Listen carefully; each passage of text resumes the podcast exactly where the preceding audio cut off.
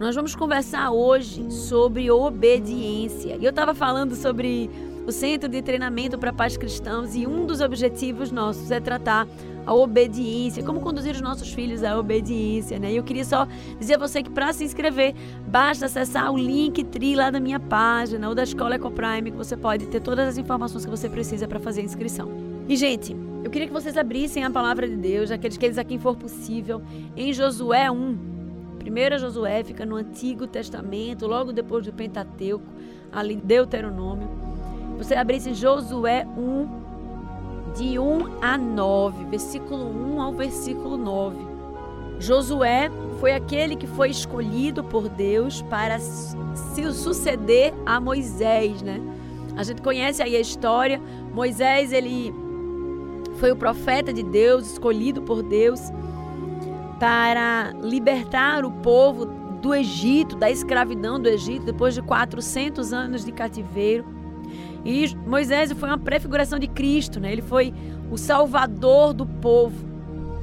Então Moisés, ele salva aquele povo, ele tira aquele povo do Egito.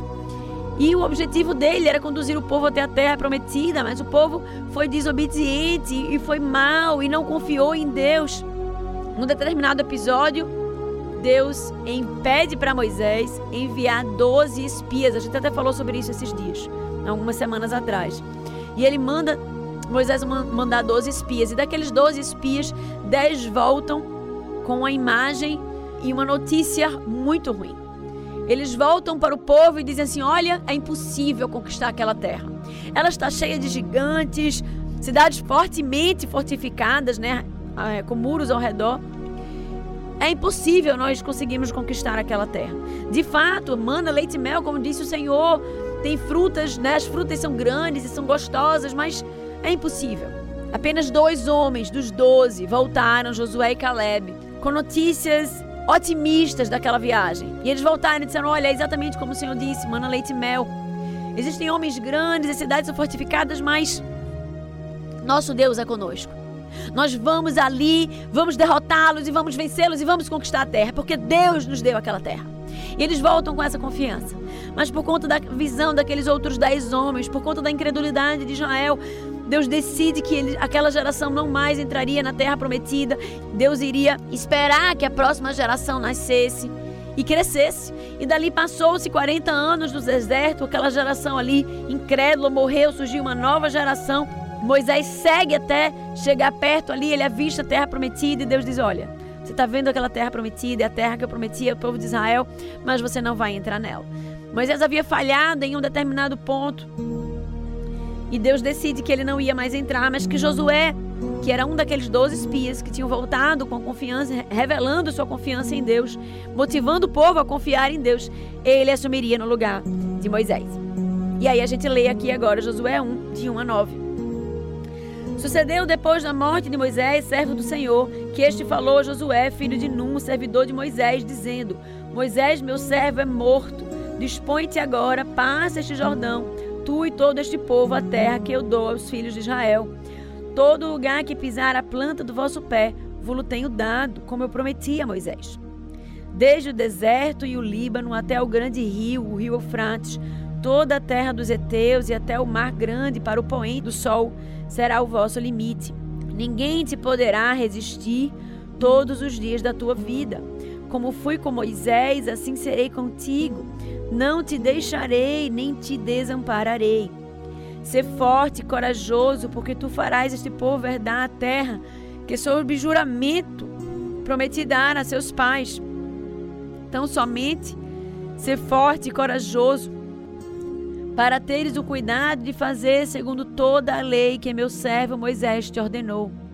Dela não te desvies nem para a direita nem para a esquerda, para que sejas bem-sucedido por onde quer que andares. Não cesses de falar deste livro da lei, antes medita nele dia e noite, para que tenhas cuidado de fazer segundo tudo quanto nele está escrito. Então farás prosperar o teu caminho e serás bem-sucedido. Não te mandei eu? Sê forte e corajoso, não temas e nem te espantes, porque o Senhor teu Deus é contigo, por onde quer que andares. Nós iniciamos esse texto com o primeiro versículo dizendo: sucedeu depois da morte de Moisés, servo do Senhor, que este falou a Josué, filho de Num, servidor de Moisés, dizendo: Moisés, meu servo, é morto. Dispõe-te agora, passa este Jordão, tu e todo este povo, a terra que eu dou aos filhos de Israel. Josué estava ali numa situação muito difícil, né? A gente, quando lê o Novo Testamento, a gente vê como os fariseus, eles se remetiam a Moisés. Moisés havia marcado a vida daquele povo, com a sua paciência, com a sua fidelidade a Deus, com os poderosos feitos que Deus havia feito através de Moisés, na vida daquele povo e naquela trajetória. Josué precisava agora suceder aquele homem de Deus, aquele homem que havia visto a face de Deus. E esse texto, o primeiro versículo, deixa claro, né? Sucedeu depois da morte de Moisés, servo do Senhor. Ele era denominado assim, assim como tinha sido, havia sido Abraão lá no início, né? Servo do Senhor. E agora ele estava sendo chamado a suceder a Moisés. E aí: Moisés, meu servo, é morto, dispõe-te agora e passa este Jordão, tu e todo este povo. Perceba que Moisés, ele teve o grande desafio de libertar o povo do Egito depois de quatrocentos anos de escravidão, né, de um faraó que não queria deixá-los ir, e por isso foram enviadas as dez pragas, e, e Josué foi um instrumento grandemente usado por Deus ali naquele processo. E então vem Josué, mas durante todo o processo eles rodearam o deserto, mas foram poucos os embates de guerra que o povo de Israel precisou fazer sob o comando de Moisés. E agora, às vésperas, na hora de entrar na terra prometida, de conquistar a terra, aquela terra que havia sido vista, que tinha homens altos, cidades fortificadas, que humanamente era impossível conquistar, quando se depara com esse grande desafio, Deus diz: não, Moisés, você para aqui, e agora quem assume é Josué. E eu fico imaginando o, o desafio de Josué, o que passava na mente, o turbilhão de coisas que passava na mente dele. Meu Deus, eu vou substituir Moisés. Senhor, como é que eu vou substituir o teu servo Moisés? Eu sou tão pequeno, eu sou tão falho. Como é que eu vou dar conta, Senhor, e tantas guerras e, e esses exércitos? Senhor, me ajuda, tem misericórdia de mim, né? Imagino Josué falando isso, olhando para toda a situação, olhando para aquela multidão a qual agora estava submetida a sua liderança. Ele se olhando e se vendo tão pequenininho e, e um desafio tão grande diante dele. Mas Deus continua falando a, a Josué aqui no versículo três e diz assim: olha, depois de ele chamá-lo, né? Você vai ali passar o Rio Jordão com todo esse povo. E aí ele continua dizendo: todo lugar que pisar a planta do vosso pé, vulo tenho dado, como eu prometi a Moisés. E ele diz assim: olha, Josué, calma, tem calma. Tudo isso que eu disse, que vocês, que tudo isso que eu prometi, eu vou dar. Toda, todo lugar em que você pisar a planta do seu pé, eu vou te dar, porque eu prometi. Eu prometi a Moisés e eu vou te dar. E aí ele segue no versículo quatro, ele diz: desde o deserto e o Líbano até o grande rio, o rio Eufrates, toda a terra dos heteus e até o mar grande para o poente do sol será o vosso limite. Na verdade, a descrição desse trecho aqui foi finalmente conquistado no reino de Davi. Mas boa parte dessa terra foi conquistada ainda em vida por Josué. E ele segue no versículo cinco dizendo: ninguém te poderá resistir todos os dias da tua vida. Como fui com Moisés, assim serei contigo, e não te deixarei, nem te desampararei.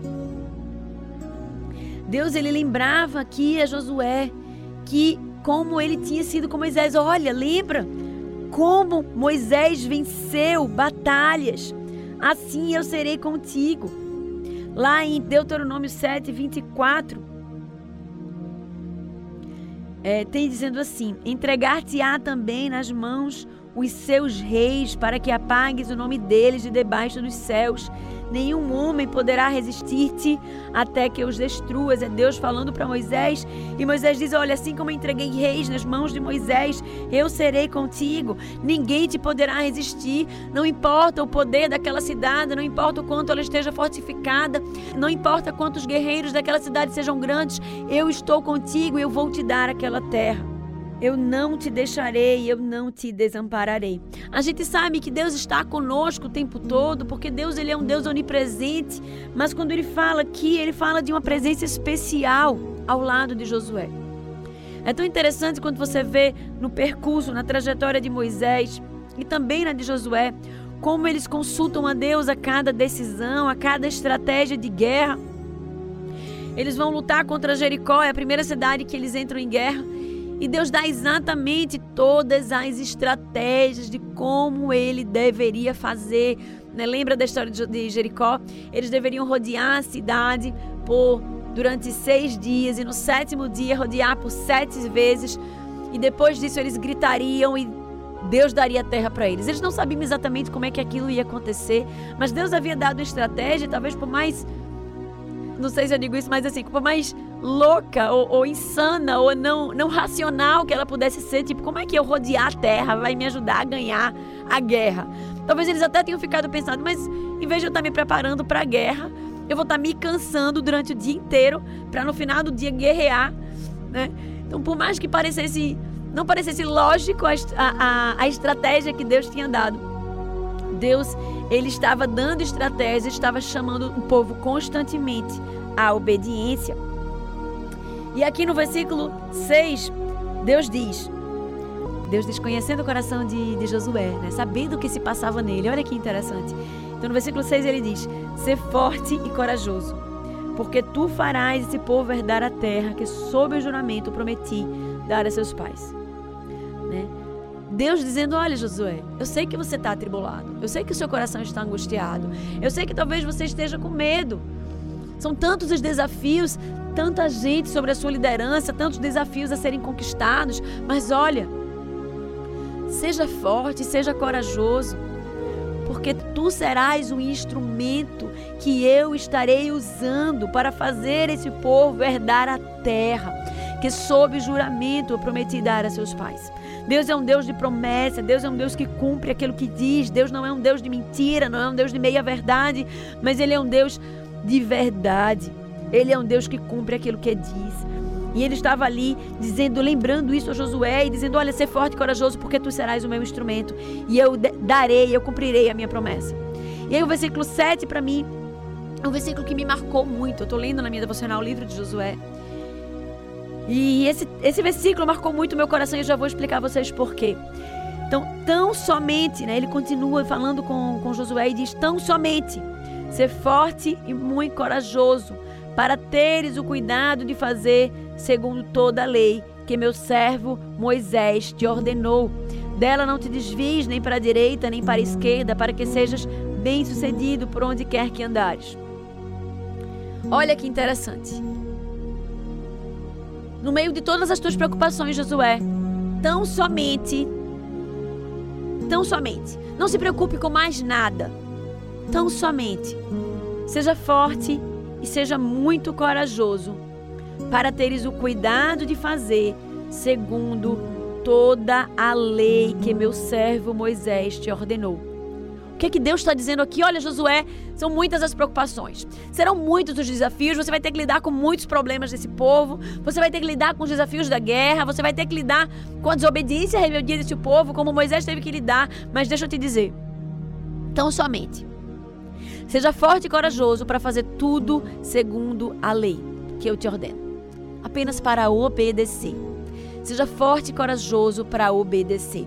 E esse é o chamado de Deus a nós. Às vezes a gente está preocupado com tantas coisas na nossa vida. A gente tem que pagar as contas, a gente tem que dar conta das atividades de casa, a gente tem que cuidar dos nossos filhos, a gente tem que cuidar dos nossos maridos, a gente tem que investir nos nossos casamentos, a gente tem que investir na nossa educação, a gente tem que se manter atualizada, a gente tem que responder aquelas pessoas que mandaram mensagem para a gente e a gente não teve tempo ainda de responder. São tantas coisas que tomam a nossa atenção, que muitas vezes deixam o nosso coração angustiado com tanta coisa que a gente precisa fazer. Mas olha o que Deus diz pra gente. Então somente ser forte e corajoso para cumprir segundo aquilo que eu tenho te ordenado. Viva da forma como eu te chamo a viver e se preocupe tão somente com isso. E ele continua. Dela não te desvies nem para a direita nem para a esquerda, para que sejas bem-sucedido.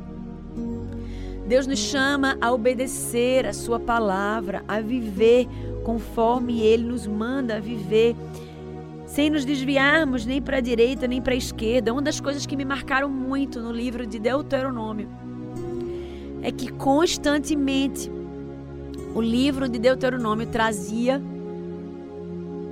o seguinte trecho: e Moisés fez tudo conforme o Senhor ordenara. Não é interessante? O escritor, o autor desse livro, que provavelmente foi Moisés, ele nos conduz a entender e a lembrar, porque nada na Bíblia é por acaso, que Moisés havia feito tudo conforme o Senhor o havia ordenado.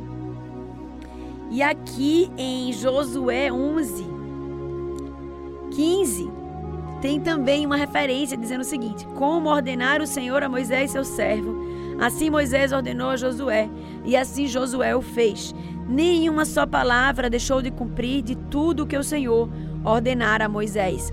Josué, da mesma forma que Moisés, estava ali compreendendo o chamado de Deus para si, de obedecer sem desviar nem para a direita nem para a esquerda. E ele caminhava ali obedecendo a Deus. E aí no versículo oito ele diz assim: olha, não cesses de falar deste livro da lei, antes medita nele dia e noite, para que tenhas cuidado de fazer segundo tudo quanto nele está escrito. Deixa eu dizer uma coisa a você, meu irmão, minha irmã: não conseguimos obedecer a Deus sem que nós entendamos quais são as suas ordens. Às vezes a gente faz isso, né, quanto pais e mães. Às vezes a gente tá apressado e aí a gente quer dar uma ordem pro filho, e aí a gente sai naquela agonia e grita, grita algum comando lá: olha, eu quero que você vá dormir antes das nove horas e não se esqueça de escovar os dentes e guardar os pratos no armário. E aí você fala ali tão embolado e o menino tá prestando atenção em outra coisa, e aí você chega e você diz assim: você guardou os pratos no armário? E ele faz: não, mãe, era pra guardar. Você era, menina, eu não lhe disse. Aí ele diz assim: ah, mas eu não ouvi, né? Isso acontece com a gente. Mas Deus, Ele deixou a sua palavra toda por escrito. Olha que preciosidade. Ele registrou toda a sua lei, todas as suas ordens, por onde nós devemos seguir, para que nós não pudéssemos deixar de seguir nenhum comando, para que nós não, não, não ficássemos na ignorância ou nos sentindo abandonados ou perdidos em relação a algum tipo de instrução. Mas Ele nos dá a sua palavra, que ela é completa e útil para toda a nossa vida, para a nossa instrução em todas as áreas da nossa vida. E aí logo depois, não é à toa que logo depois de Deus falar para Josué: tão somente ser forte e muito corajoso, para teres o cuidado de fazer segundo toda a lei que meu servo Moisés te ordenou, dela não se desvie nem para a direita nem para a esquerda, para que sejas bem sucedido por onde quer que andares. Ele continua dizendo: não cesse de falar deste livro da lei, antes medita nele dia e noite. Tem muito cristão vivendo o cristianismo dia de domingo, indo para a igreja no domingo e achando que é suficiente, que tá de boa. Meu irmão, minha irmã, você tá muito longe de viver a vida que Deus te chama a viver. Desculpa dizer, mas eu sou chamada a dizer a verdade do nosso Deus e te exortar como sua irmã em Cristo. Deus te chama a viver muito mais. Olha o chamado de Deus a nós: medita nesta palavra dia e noite, é o tempo todo. Inclusive em Deuteronômio Ele nos chama a inculcarmos essa palavra aos nossos filhos durante todo o dia, em toda oportunidade. Você tem achado que ir para a igreja aos domingos é suficiente? Tem gente que não está nem indo para a igreja, está vendo culto online ou vendo o programa da rádio e achando que está de boa, que está fazendo o seu papel de cristão. Meu irmão, minha irmã, você precisa ir para a igreja sim, todos os domingos, é um chamado de Deus ao seu povo, mas não se contente com migalhas. Deus te chama a viver uma vida em abundância. Tem muito crente buscando viver uma vida em prosperidade, mas não entende, porque busca dinheiro apenas.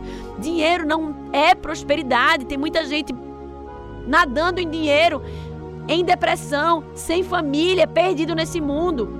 Uma vida próspera, uma vida de sucesso é uma vida de obediência a Deus, e você só vai viver uma vida de obediência a Deus se você estiver aos pés de Deus, se você conhecer a palavra dele, se você entender quais são as suas ordens, as ordens de Deus para a sua vida. Que tipo de marido você precisa ser? Que tipo de esposa você precisa ser? É aquela esposa que é tinhosa, que fala, fala, fala, parece uma goteira na testa do marido. É aquela esposa rebelde, cheia de orgulho, que não consegue chegar para o marido e pedir perdão, ou ao contrário. Não, Deus nos chama a sermos mansos e humildes, não sermos liderados pelo nosso orgulho, mas sermos liderados pelo amor a Cristo. Como é que Deus nos chama a criarmos os nossos filhos? Será que é de qualquer forma? Será que é de acordo com a condução desse mundo? Não! Deus nos chama a criarmos os nossos filhos de uma forma especial, que Ele nos explica em Sua palavra. A gente só vai viver uma vida diferente quando a gente começar a meditar na palavra do Senhor. Tem muito pai e mãe mandando mensagem, chorando, porque tem tido, tem visto seus filhos caminhando para longe de Deus, porque seus filhos estão perdidos, mas não entendem muitas vezes que eles não têm conseguido fazer o que precisam fazer, porque não têm se debruçado na palavra de Deus, têm bebido dessas ideologias loucas, de disciplina positiva e teorias do apego e outras coisas que distorcem a palavra de Deus. Elas têm um, algum quê ali de verdade, mas são distorções de forma geral da verdade completa que é a palavra de Deus. Meu irmão, minha irmã, não se deixe cair nesse tipo de coisa, nesse tipo de conteúdo. Trie tudo pela palavra de Deus, faça um filtro de tudo que você escuta de qualquer pessoa, até mesmo pessoas cristãs. Eu Infelizmente nós precisamos dizer, porque existem muitas pessoas cristãs que têm aberto a boca e que têm falado alto sobre ideias que são não bíblicas ou não coerentes biblicamente. Então nós precisamos triar tudo com a palavra de Deus. Como é que você vai triar se você não conhece a palavra de Deus? Você vai ser mais um que vai estar sendo engolido por essas vãs ideologias, pelas mentiras de Satanás que têm sido lançadas neste mundo. E aí é, Deus conclui, né? Não cesse de falar deste livro da lei, antes medita nele de noite, para que tenhas cuidado de fazer segundo tudo quanto nele está escrito. Então farás prosperar o teu caminho e serás bem-sucedido. Tanto no versículo oito quanto no versículo sete, ele finaliza os versículos lembrando a ele, lembrando a Josué que, olha, o segredo do sucesso é esse. Não se desvie nem para a direita nem para a esquerda, para que, olha o sentido de causa e efeito. Se você fizer isso, para que sejais bem-sucedido por onde quer que andares. Josué, se você, se você fizer aquilo que eu te mando, você será bem-sucedido. E aí ele diz aqui, não cesse de falar, medita nele dia e noite, fazendo segundo tudo quanto nele está escrito. Então, então, por causa da sua obediência, farás prosperar o seu caminho e serás bem-sucedido. Não é que o povo iria deixar de herdar a terra prometida, mas que Deus talvez não, não usasse mais a Josué. Se ele decidisse escolher outro caminho, ele não iria prosperar ali. Então Deus deixa muito claro para Josué aqui, e para nós que estamos lendo a sua palavra hoje, que o caminho da obediência é o caminho do sucesso. É o caminho do sucesso na criação de filhos, é o caminho do sucesso na construção de um casamento abundante. Não há felicidade, não há alegria longe dos caminhos do Senhor. E meu irmão, minha irmã, eu sei que é uma guerra, porque eu travo as mesmas batalhas que você. Todos os dias eu tenho uma tuia de coisa para fazer, e eu preciso decidir se eu vou fazer mais coisas na minha cabeça, né? Na minha cabeça limitada, ou se eu vou parar durante uma hora e me dedicar na leitura da palavra do Senhor. Todos os dias nós precisamos tomar essa decisão. E eu estava lembrando que eu estava vendo esses dias aquela, aquela série The Chosen, né, que fala a história de Jesus. Fica inclusive a indicação, é excelente série. Ele conta a história de Jesus, e aí estava tendo a, a... eu via o episódio da pesca maravilhosa. E ali eu fiquei pensando, poxa, olha para isso. Em um momento ali, Jesus permitiu que Pedro pescasse os peixes que talvez ele demoraria um mês para pescar. E às vezes a gente fica aqui se degladiando com Deus. Ah, Senhor, mas eu podia, tenho, tenho tanta coisa para fazer, eu vou ter que parar agora para ler a palavra, mas eu não tenho tempo, Senhor. E a gente fica nessa guerra, né?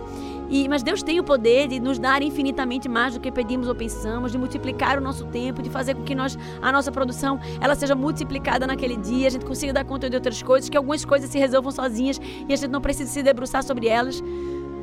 Deus tem poder para fazer muitas coisas na nossa vida, muitos milagres.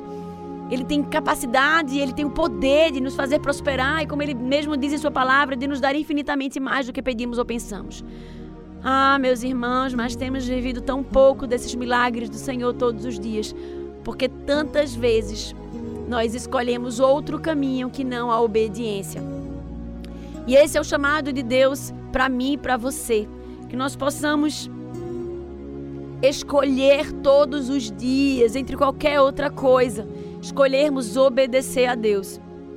E ele finaliza dizendo, no versículo nove, não te mandei eu, não fui eu que te escolhi, não sou eu que estou te mandando para essa batalha. Seja forte e corajoso, não se aflinja, não se espante, porque o Senhor teu Deus é contigo por onde quer que andares.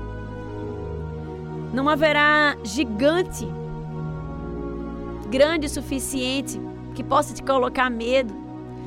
Não há cidade fortificada o suficiente que possa te deixar assustado, porque o Senhor teu Deus é contigo por onde quer que andares. Não há situação em que você possa viver tão terrível que Deus não esteja com você, que Deus não possa reverter a situação, que Ele não possa mudar todas as coisas ou que Ele não possa mudar você. Deus nos chama a deixar as nossas vontades, as nossas ideias, os nossos sensos de justiça de lado, olhar para a Sua palavra e nos convertermos a Ele. E não mais vivermos a nossa vontade, Ele nos chama a negarmos a nós mesmos e vivermos a vontade dEle, a vida que Ele nos chama a viver, uma vida de obediência, assim como fez com Josué, assim como fez Moisés. E provarmos e vermos que o Senhor é bom, que Ele é fiel, apesar de nós, e cumpre todas as suas promessas. Amém?